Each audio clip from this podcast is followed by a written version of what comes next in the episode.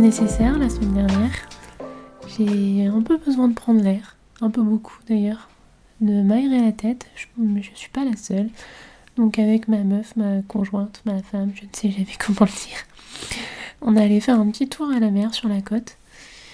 Et ça nous a fait du bien.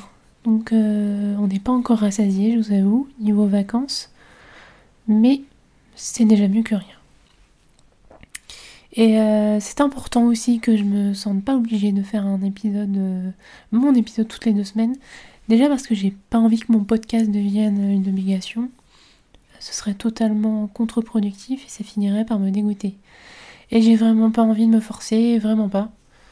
Pas envie que ça devienne une corvée et tout ce, tout ce qui vient avec.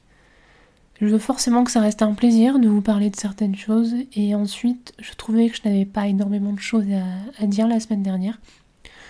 Donc c'est tout naturellement que j'ai repoussé l'échéance et que je vous retrouve aujourd'hui.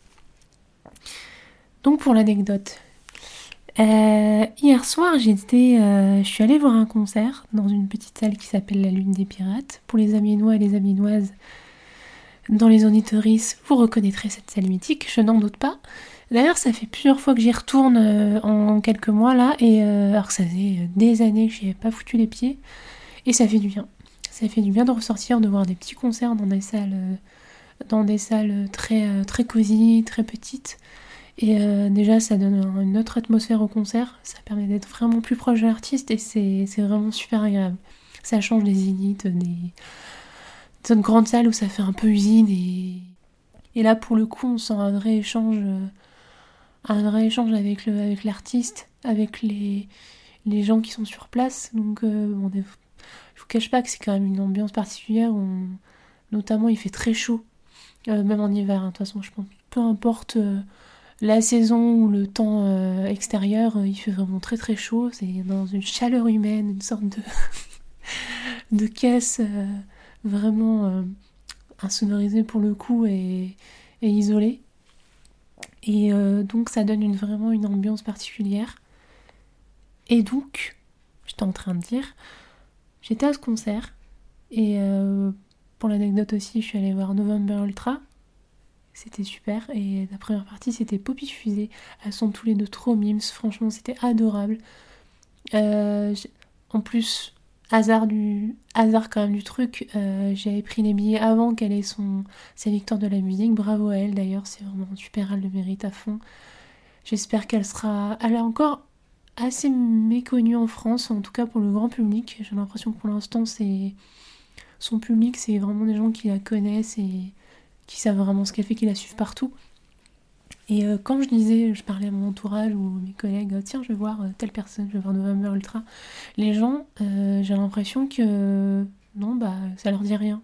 C'est assez fou. Pourtant, oui, elle a une victoire de la musique, de la révélation féminine de l'année, rien que ça. Et donc, c'était super. Voilà, donc on était vraiment dans une ambiance euh, très, très, très mélodieuse, très mélancolique, très nostalgique, en même temps tellement cute.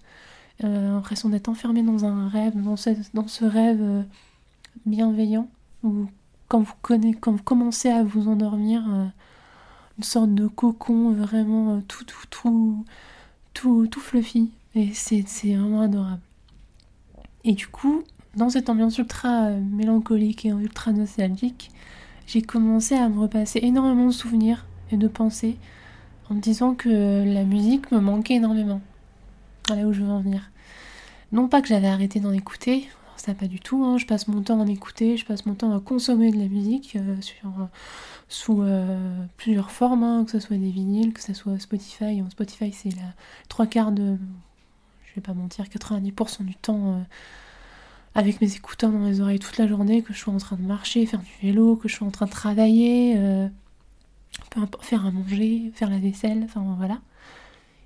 Mais euh, j'ai arrêté de faire de la musique depuis quelques années, depuis un peu avant ma transition, et euh, c'est un truc qui me manque énormément. Je, m'en suis rendu compte hier soir. avant cette transition, j'adorais chanter. Euh, j'avais pas l'impression de chanter faux. J'ai l'impression que ma voix était euh, plutôt, euh, plutôt posée et assez, assez douce. Et forcément, pour une transition, surtout quand on est une meuf trans, et qu'on fait sa transition après l'adolescence, bien sûr. La voix, c'est quelque chose qui peut être très perturbant, euh, qui peut être lié à beaucoup de dysphorie, qui peut amener à énormément de violence aussi. Euh, parce que ben, vous n'êtes pas sans savoir que quand on, est fait, quand on fait cette transition dans ce sens-là, euh, bah, nous, notre voix a forcément mué. Et ça, on peut pas revenir en arrière. On peut pas revenir en arrière, mais on peut faire énormément de travail sur sa voix. Euh, il se trouve que pour ma part, ma voix n'était pas non plus euh, hyper, euh, hyper grave. J'avais bien sûr mué dans, de ma sixième à ma cinquième, assez tôt. mais ma voix n'a jamais été assez grave. C'est-à-dire que par contre, bon, j'utilisais une tonalité assez nonchalante, assez basse, mais j'ai jamais une voix rock, jamais une voix hyper, hyper grave. Et c'est là que toute la différence une tonalité de voix, ça se travaille. Enfin, un timbre, ça. On peut jouer avec son timbre, on peut jouer avec une tonalité, on peut jouer avec la façon de poser sa voix. Euh, moi, pour le coup, j'ai eu beaucoup de chance, c'est-à-dire que euh, j'avais commencé à travailler ma voix, hein, même avant, euh, avant mon coming out, c'est-à-dire que j'avais compris que j'allais le faire. Et en fait, j'avais commencé à jouer avec ma voix, sans forcément en parler, parce que je voulais être à l'aise le jour où j'allais en parler à tout le monde. Et je voulais pas que ma voix, du jour au lendemain, euh, les gens aient l'impression que j'avais commencé à forcer sur ma voix juste parce que j'avais fait mon coming out. J'avais besoin que ce soit naturel et que le travail sur la voix soit assez euh, fluide et assez, euh, assez diffus dans le temps. Donc deux, mois, deux mois avant, j'avais déjà commencé en fait à changer ma tonalité, à poser ma voix différemment, à travailler sur ma façon de parler, à parler un petit peu plus lentement, j'avais tendance à, mâcher mes mots, à moins articuler, à me précipiter, c'est-à-dire que mes aînés vont toujours beaucoup plus vite que ma voix et que ma, que ma diction. Et ça, j'ai appris à le, à le poser moi-même. J'ai eu de la chance, j'ai réussi à faire ça toute seule, sans prendre de cours, sans regarder de tutos sur internet. Euh, été consciente des défauts de diction, de mes tics de langage, de, de, de, la, la, façon dont je posais ma voix, donc j'ai réussi à, cibler les problèmes, en tout cas les problèmes. C'est moi qui prends ça pour un problème, hein. c'est pas un problème en soi, qu'on soit d'accord. Et du coup, j'ai réussi à isoler tout ça et à faire un travail euh, toute seule dans mon coin. Il euh, faut savoir qu'il existe euh, plein de tutos, hein. il y a même un compte, il y a des comptes qui existent hein, sur le travail de la voix, j'ai notamment cité Transphonie, si je ne me trompe pas, sur Instagram. Et euh, cette personne parle tout autant aux hommes trans, aux femmes trans qu'aux personnes non binaires. Donc même si vous ne voulez pas forcément avoir euh, euh, faire un travail sur votre voix pour avoir quelques infos et savoir comment ça se passe, c'est toujours super intéressant. Donc je vous conseille fortement d'aller y faire un tour. Ensuite, j'étais en train de dire, oui, il existe tout plein de, de tutos, il existe aussi des... Vous pouvez tout à fait prendre rendez-vous euh, chez un, chez un ou une orthophoniste. Euh, bon, il y en a euh, meilleurs que d'autres, je vais pas vous le cacher. J'ai eu des retours, hein, sur, notamment dans, ma ville, sur des gens qui sont plus ou moins safe aussi, bien sûr, hein, protégez-vous, faites attention, renseignez-vous avant de prendre rendez-vous, parce que bah, comme pour tous les spécialistes, les gens sont pas forcément au fait et au courant des spécificités et hyper inclusif, il faut se protéger avant tout. Mais je sais qu'il y a des gens, des spécialistes qui sont vraiment euh, experts dans, ce sujet, dans, ces thématiques-là, euh, LGBT, et euh, sur ce sujet tout particulièrement. Et c'est vrai que les femmes trans, oui, bah, il y a plus de boulot, forcément. En tout cas, quand on a envie de modifier sa voix, je rappelle comme à chaque épisode que ce n'est pas une obligation, que c'est propre à chacun, à chacune, que moi j'ai eu besoin de faire ce travail, mais euh, ça n'a pas été un travail euh, très compliqué parce que voilà, j'ai eu beaucoup de chance là-dessus. Et euh, bien entendu, on a tous et toutes un rapport différent à notre voix. c'est vraiment propre à chacun, à chacune. Et ce qu'il faut se dire, c'est que notre voix, la façon dont on l'entend, c'est vraiment pas du tout ce que les gens peuvent percevoir. Enfin, ma voix quand elle résonne et quand je suis en train de parler, je sais très bien qu'elle va sortir différemment. Bon, ça sera pas non plus un changement radical, mais quand on s'écoute, quand on, s'entend, quand on s'enregistre les premières fois, euh, c'est assez flagrant. Et, moi j'ai eu le coup, euh, notamment quand j'ai voulu me lancer dans ce podcast et même quand, j'ai commencé euh, une autre émission avec, les copines. c'est vraiment d'un micro à l'autre, ma voix va pas vraiment être perçue de la même façon.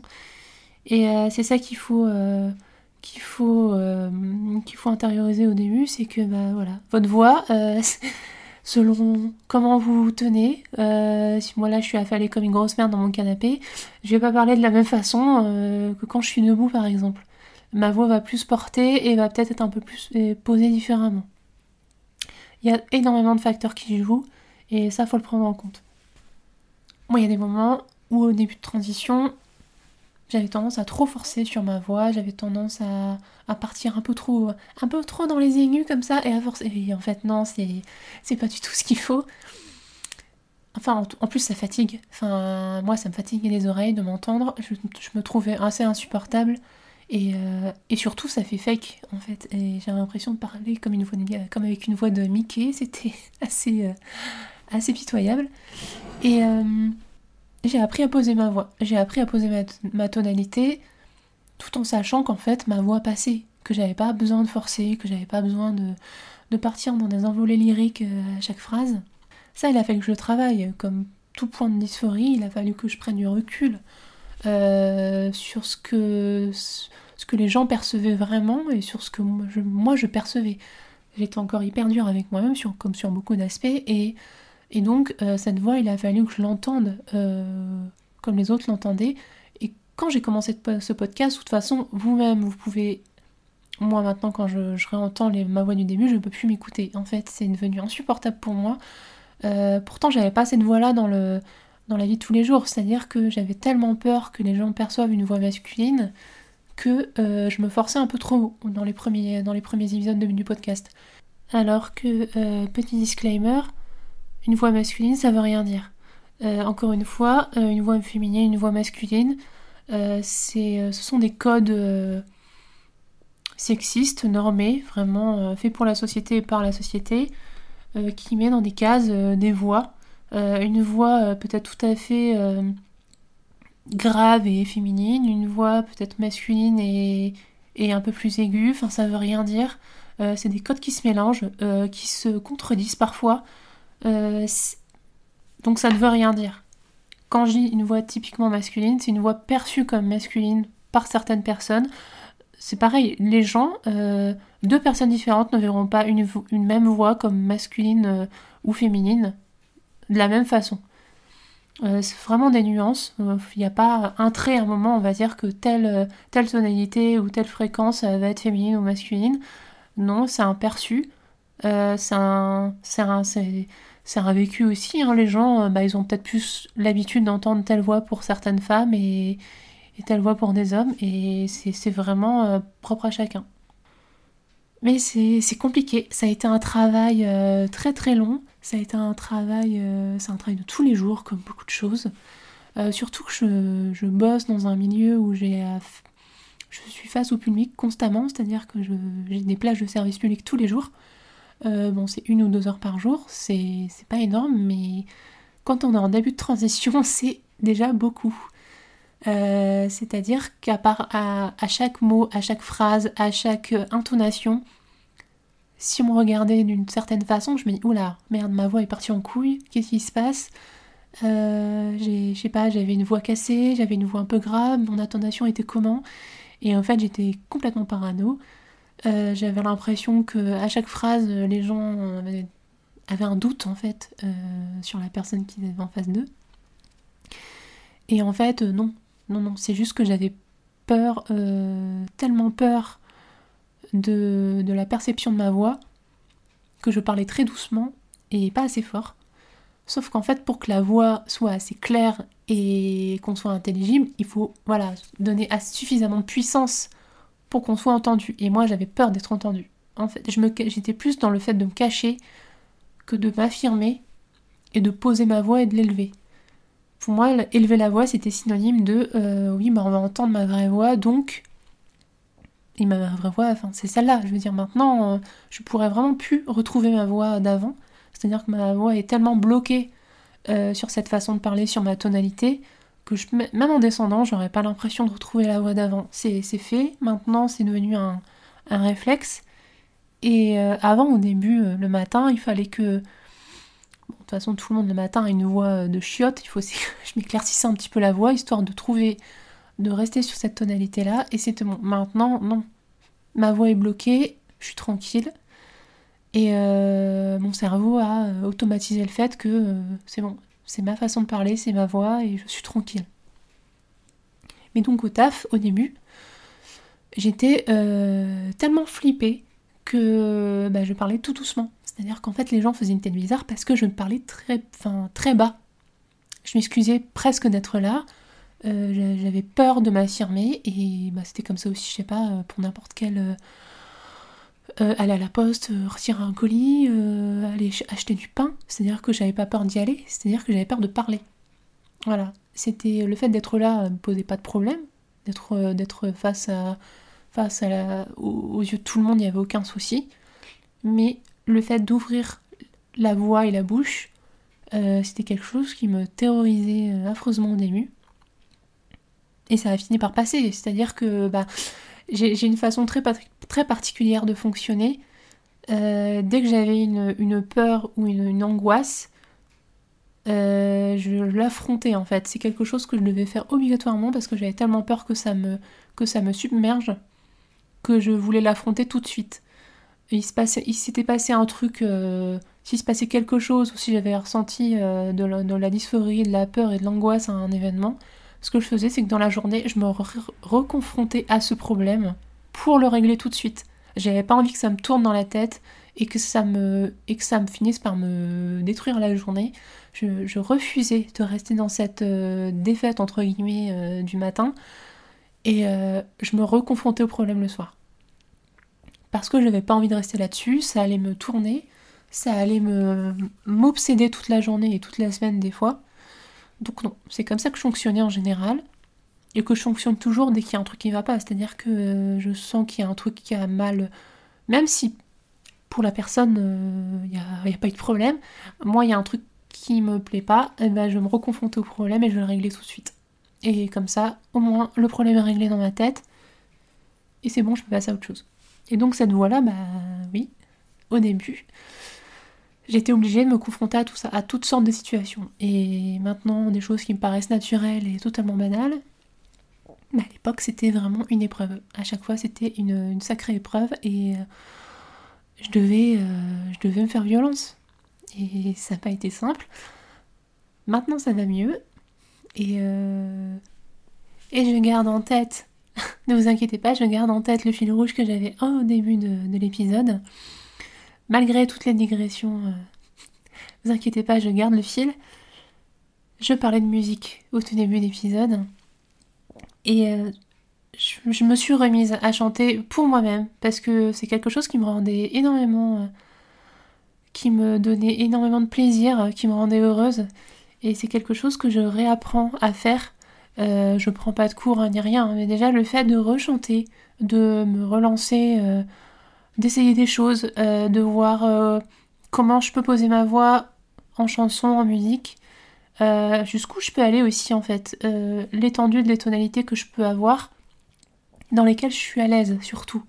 Parce que je peux chanter et retrouver certaines tonalités, mais il faut que je me sente à l'aise et il faut que ça me convienne. J'ai pas envie de me sentir ridicule, j'ai pas envie de me sentir mal à l'aise, bien sûr. Et, et donc je prends énormément de plaisir à retrouver à découvrir d'ailleurs ma voix, hein, parce que je la redécouvre euh, via, la, via la musique et c'est quelque chose que j'adore faire. Chanter pour moi déjà, c'est super. Euh, peut-être qu'un jour j'aurai envie de partager un peu cette passion-là et, refaire un peu de musique. Je faisais de la guitare, de la basse quand j'étais plus jeune. Quand j'étais plus jeune, j'ai l'impression d'être hyper vieille quand je dis ça, mais c'était le cas. Hein. Je faisais ça pendant mon adolescence. Euh, et j'ai toujours été une autodidacte hein, sur ce genre de choses, j'ai jamais pris vraiment de cours officiellement, mais euh, parce que j'aime le faire pour moi. J'ai pas envie qu'une passion soit forcément quelque chose qu'on a envie de sur laquelle capitaliser. Faut aussi qu'on fasse des choses pour nous-mêmes, pour un plaisir pur et simple. Et c'est quelque chose que j'aime encore garder pour moi, mais on verra. Ça peut peut-être évoluer. Et en tout cas, c'était le fil rouge de ce thème, de cette thématique. La voix. Faites-vous plaisir, trouvez quelque chose qui vous convient, euh, qui vous plaît. Euh, c'est important, avant que ça plaise aux autres. Moi maintenant, ça me plaît, je suis heureuse et en phase avec ça, et c'est le plus important. Je pense que c'est tout pour aujourd'hui. C'était Anaïs dans le forêt du moment, et à très bientôt. Salut tout le monde